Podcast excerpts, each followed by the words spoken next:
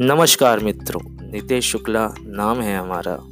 यहाँ मैं आपके लिए लाया हूँ इंडिया का पहला टेक पॉडकास्ट, या यूँ कहूँ, टेक कहानियाँ, जहाँ मैं आपको हर हफ़्ते कुछ टेक्नोलॉजी से जुड़े महान व्यक्तियों के अतीत व उनसे जुड़े मनोरंजक किस्से, जिससे आप लोग आज तक अनजान थे, उनके बारे में बताऊँगा।